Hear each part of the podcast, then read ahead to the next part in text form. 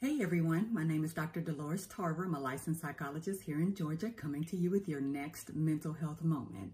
And today we will be discussing boundaries. July is National Minority Mental Health Month, and I want to spend some time this month talking about issues that are related to typically underserved groups, particularly when it comes to therapy. And these issues are not necessarily limited to those ethnically and racially diverse groups, but they are things that I commonly hear people talk about. So, boundaries is a universal thing, but when it comes to boundaries, there are some specific things that I think it's important to highlight that we will discuss today. Now, many of you are going to either have had these things done to you that I'm about to describe, or you have been a person who has done these things to other people. Here in the South, we are a very familiar, casual, comfortable culture, and frequently we touch people. We touch people when we're talking to them. We have a habit of touching people's hair and skin. I've had a lot of people over the years just come and touch my face. We see people touching the faces of babies or touching children. Oh, it's such a beautiful child. Uh, and they'll put their hands on children, and you see people just kind of cringe. Uh, I've also seen people when they are greeting each other with hugs or kisses. Um, some people are the slap you on the back kind of folks when they're laughing or touch you on the shoulder when they're talking to you, maybe touch you on the leg when they're conversing with you. I very much know some people that when they hug people, those hands slide on down uh, and they inappropriately touch someone or graze someone on the buttocks. I've definitely known of people to think that, um, oh, you're uncomfortable with people touching you, so let me touch you more so I can make you more comfortable with that. Uh, that is not an appropriate use of exposure, uh, nor is it recommended psychologically, just as an FYI. I also know people that force their children to hug loved ones and relatives, like, oh, give your auntie a hug, oh, give right. And so uh, we frequently struggle with this notion of when is it appropriate to touch people or not touch people, and even beyond people, touch their personal belongings. Sometimes people will come in and they'll touch your stuff, or people will be in your space. You may be at work and somebody will come into your office and they just start talking to you about personal business as you're in the middle of work. Like we just have some challenges dynamic, uh, navigating or rather the dynamics of everyone's space. And we think because we're comfortable with things, other people are comfortable with things. You've probably been on an airplane with people that sit beside you and they just tell you their life story when all you really wanted to do was read a book or watch a movie or just take a nap.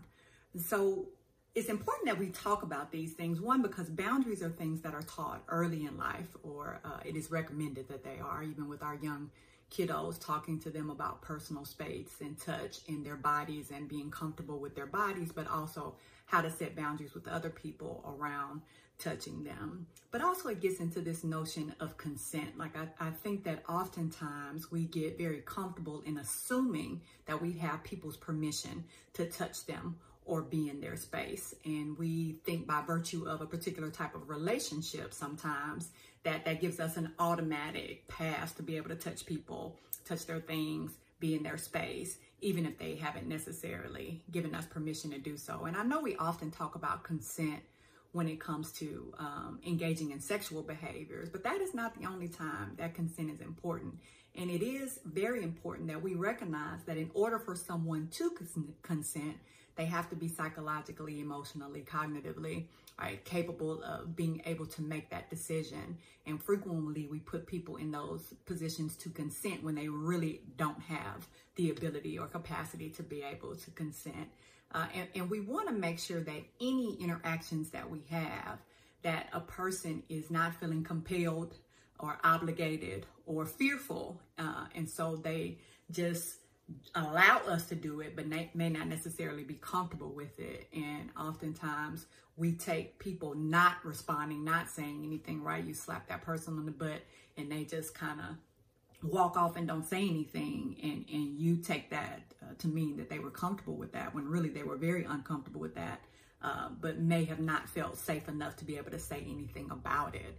Uh, and even as we're talking about being able to engage in relationships and those boundaries, how do I decide who to get in a relationship with and what type of relationship, then we make some assumptions about people being able to make good decisions and consent to relationships, particularly if there is a significant age difference.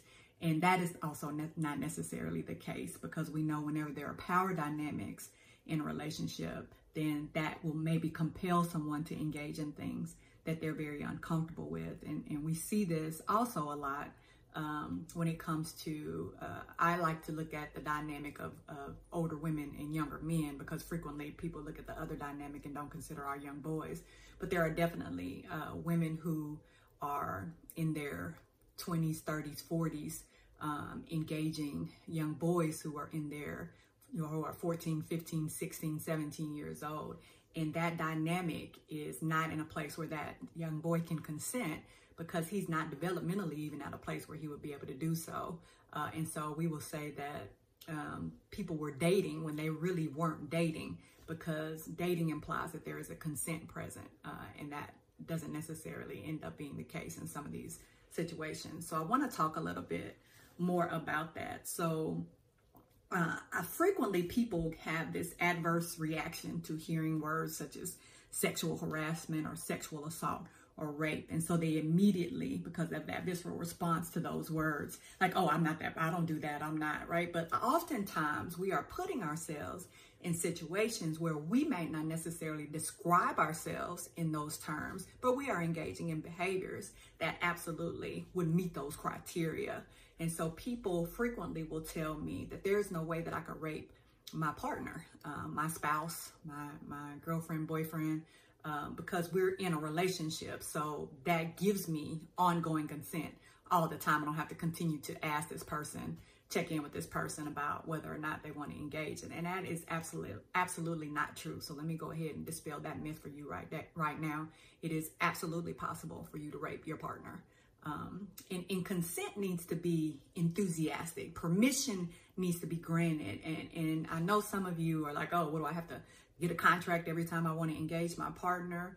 Um, not necessarily, but what I will say to you is when a person is giving consent, they are allowing you to be in their space, then there are some behavioral things that a person will engage in to let you know that yes, they want to engage in this behavior, their participation. When you see people stiffen up, that is not an indication that they're comfortable. Uh, so it is it is on us to pay attention to our partners and to people around us the ownership is on us. Uh, so this person is stiffening up, then they are not comfortable. And so that means we need to adjust. And I need to check in with this person. Hey, what's going on? I'm, I'm noticing your body language is stiffening.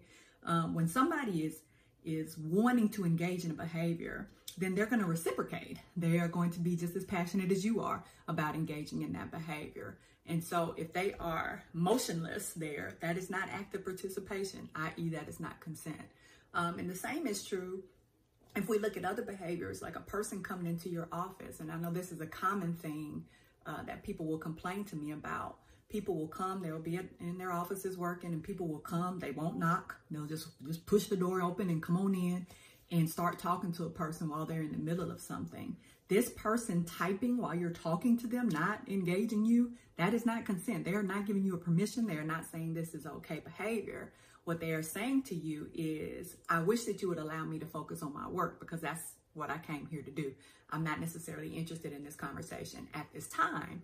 Uh, and, and maybe I'm not interested in this conversation at all, but, but it is important that we consider all available information when we're talking about navigating these boundaries. Uh, and, and, sometimes we um, mistake people not speaking up again as uh, volition they are interested in engaging in this. But but I encourage you to consider that sometimes people don't feel comfortable speaking up for a variety of reasons. They may have had a previous traumatic experience speaking up.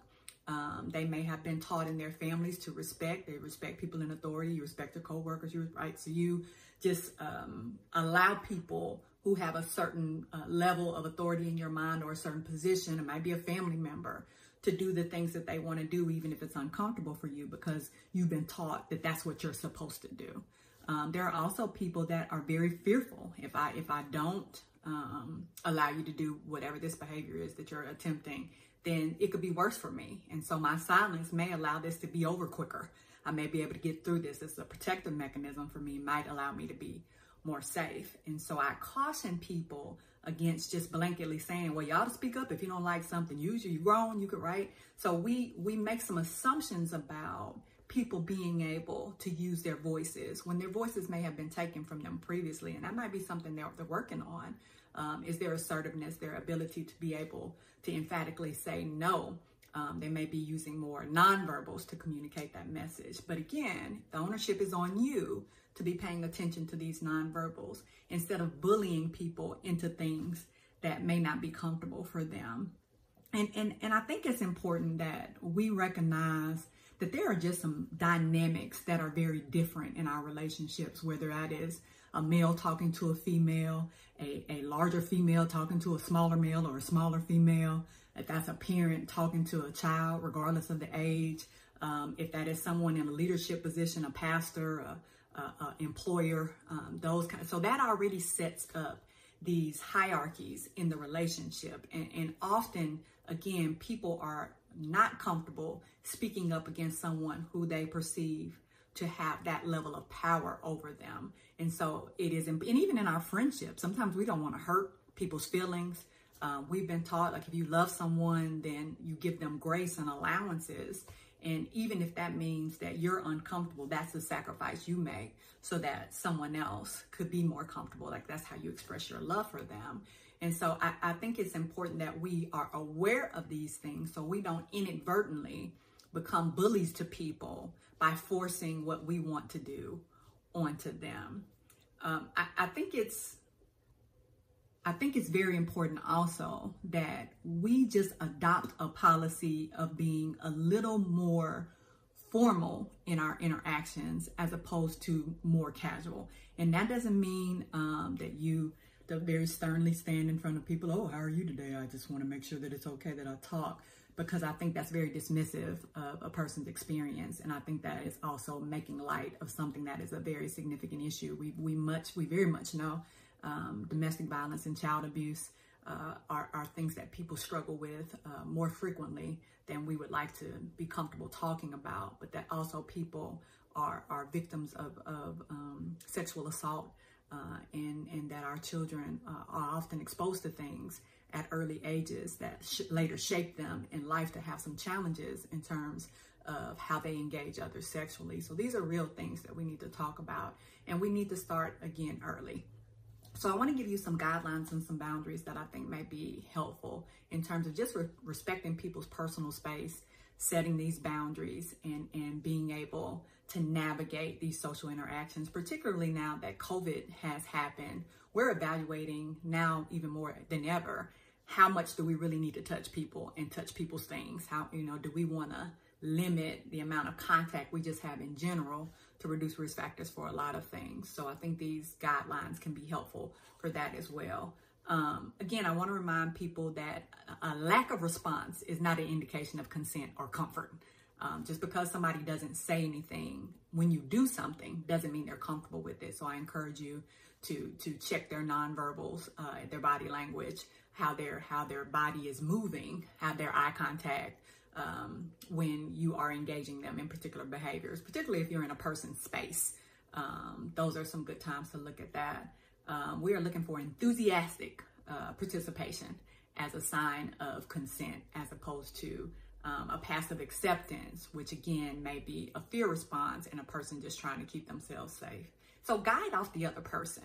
Um, be observant of them, see how they move, see what they do, and that is usually a good indicator. They're sweating, um, their hands are shaking, uh, their voice is trembling, that's maybe an indicator that they are uncomfortable in that situation and you need to back off. And we want to err on the side of caution. Um, particularly as we're dealing with people, as I mentioned, uh, if there's dynamics, um, change differences in, in, size, differences in gender, um, a stranger versus someone that we're uh, that may be a family member. A lot of times we engage strangers very casually and comfortably. Uh, we don't even know these people, much less what their boundaries may be. Um, if it's a romantic versus a platonic relationship, uh, those dynamics may be very different. They are different for different cultures. Uh, as I mentioned earlier, this is Minority Mental Health Awareness Month, and and often uh, people of diverse ethnic backgrounds have different dynamics around how they want to be engaged. And you will commonly hear people say they don't like people coming up, touching them, touching their hair, touching their skin, touching their children, touching their things um, from various ethnic groups. And, and they see that as a violation of their privacy and of their space.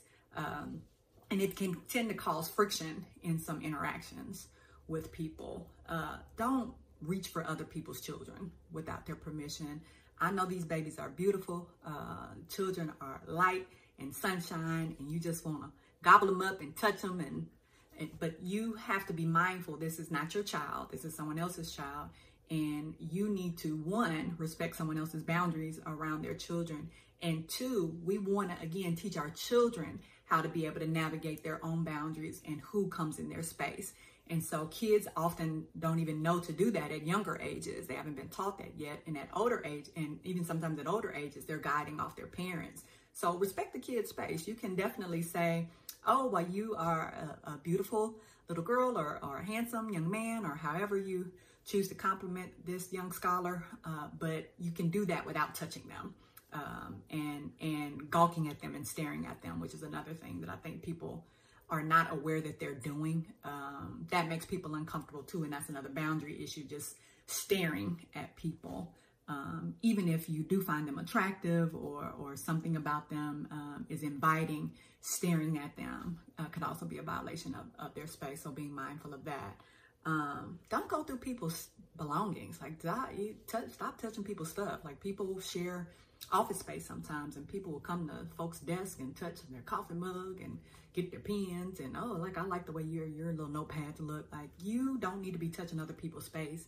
If you like their belongings, you can definitely ask them where they purchased them from and if they want to share that with you, they will and you can get your own. But don't get in the habit of just touching people's stuff, going through uh, purses. I know that is something that a lot of women find uh, to be a violation. Others are like, hey, go get this out of my purse. But again, they're giving you permission. And I will see a lot of people just bring the woman the purse instead of going in the purse to get those items uh, because they want to keep keep that space and respect it. Leaning over people's shoulders, like people will be like, "Oh, what are you doing?" and they're just leaning all over you or leaning all in your space. That's another one that I encourage people like back up. You don't need to be that close to someone. Uh, again, in, in the era of COVID, now we're trying to encourage six feet, but even beyond that, uh, we don't need to be so close to people. You will see neighbors um, come outside at the same time, and one neighbor is like just all in another neighbor's face, and you see the other neighbor continue to keep backing up and backing up. Be mindful that even though for you that may be a way that you show people that you care about them, you respect them, you're happy to see them, honor their space by keeping that distance. Again, guide off them. And I mean, this goes to other things as well. Some some of you uh, are, are tailgaters. You ride people's car bumpers when you are frustrated in traffic. That's another boundary too. Like you don't. I know you're frustrated, and this person is driving really slow and irritating you. You're already late. Uh, now, mind you, most of the time we're frustrated with ourselves because we left late, but we're gonna be mad at these people that's out here driving the speed limit. But that's neither here nor there. But you don't have to ride uh, up against somebody's bumper or um, veer, uh, speed off really quick and get in front of them and then put on your brakes, right? These are, again, boundaries that we're violating. Um, you don't need to cut in front of people in line. Some people just have, they don't even look around. They just walk up. There's that uh, kind of sense of entitlement. Well, I'm ready to check out. I'm ready to go. Y'all take it too long. Let me go ahead and get. Um, look around yourself. Observe who else is around. Is someone else waiting? Is there a line that I possibly didn't notice that I need to attend to? Check in with people. Oh, hey, were you waiting? um, instead of just bogarting your way up to something. Um, be mindful of the policies and procedures that are in place in your office settings about how to interact with your coworkers. A lot of times we take our comfortable, casual family relationships into our work environment. And I encourage you not to do that. Everybody doesn't want to know about what you do on the weekend. Everybody doesn't want to talk to you about what they did on the weekend. And it's important that we respect people's space. I know that we think that is a way we get to know people, but it is again a person's right and privilege to be able to share with you what they're comfortable sharing. They need to give consent, if you will, to sharing that information. That's just not something you're entitled to because this is a work relationship. So at work, focus on work. If people want to talk about personal things, they may do that on break or at lunch. But again, it is their right not to do so. They're not being mean. They're not arrogant and stuck up and uh, think that you're not good enough for them. They simply have the right to choose what they share. And I encourage you not to take that personally, but again, to respect their personal space. Um, it is important that we teach our kids, I mentioned earlier, about boundaries in space. There are a lot of age appropriate books that teach kids about personal space, good touch, bad touch. We hear that phrase a lot, but also just about touching other spaces, other people, they're being in their spaces, sharing, those kind of things are important to teach our kids. Um, practice ways to talk to your children about when they're uncomfortable with someone being in their space so they can have that voice of empowerment that some of us weren't able to receive growing up or it was taken away from us. And so we're later in life trying to figure it out.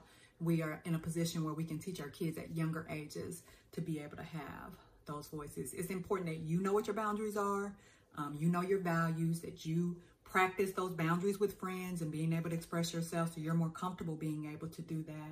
And to listen to yourself and trust your feelings because a lot of times we feel uncomfortable about something, but we don't really know why. So we're just like, uh, I'll ignore it and just go ahead and do something that maybe there's something in me that's telling me mm, that's not what you want to do. I encourage you to listen to yourself. Your whatever that is, your discernment. Some people say that's their gut. Some people um, say that there there is that that the people that our ancestors that love and care about us is like, hey, hey, uh, warning, warning, danger. Right? So listen to that because that more often than not is going to be accurate. And I'd rather you again err on the side of caution. So, what I want you to take from this video is you have the right to set your boundaries. You deserve to be able to have those boundaries respected. And again, you don't have to agree with a person's boundaries. It may not be how what your boundaries are, but it is important that you maintain a person's boundaries. So, regardless of if you think that they are valid or just or understand them, you still respect them enough to maintain that boundary because that is again the, the what this person said as what's comfortable for them and what they're getting consent and permission for someone else to do to them. Okay? be encouraged, and be boundaried.